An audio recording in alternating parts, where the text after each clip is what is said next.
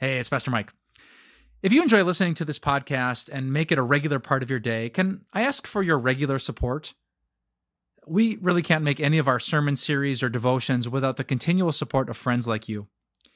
Time of Grace, in case you didn't know, is 100% donor funded, meaning it is your gifts that make it possible for us to use television and print and digital media to share the good news of God's amazing grace. Just click on the link in the episode notes, and thank you for all of your prayers and all of your support. God bless. During one summer in college, I worked as a commercial roofer. It was hot work, high up in the air. I worked with a lot of college kids and a few lifelong roofers, but they all had one thing in common pretty rude, crude language. Cussing and nasty comments came out of all of them.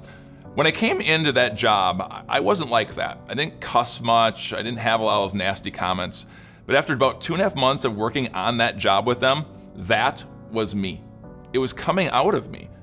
It reminds me of what it says in 1 Corinthians chapter 15 that bad company corrupts good character. I came in with this good character and quickly got corrupted. I didn't like who I was becoming, and so I, I quit that job, removed myself from that bad environment, and things kind of went back to where they were before. Today, we're going to talk on joy in vulnerability. And what I want to connect you to is that 1 Corinthians 15 passage, but a flip of it. If bad company corrupts good character, then the opposite is also true. Good company interrupts bad character. In order to do that, you have to be vulnerable. Vulnerable to someone that you're going to really open up your struggles to.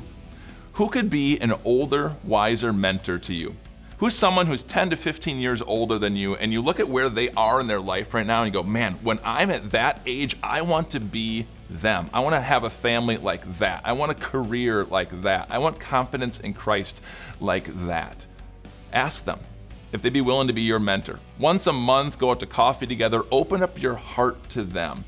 God gives you encouragements in a unique way about being vulnerable like that in Ecclesiastes chapter 4.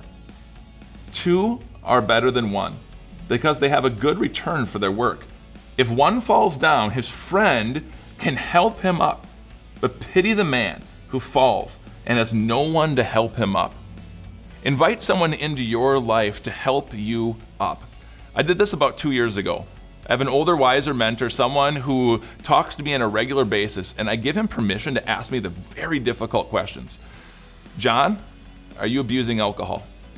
John, are you being faithful to your calling as a husband and respecting and loving and exalting your wife?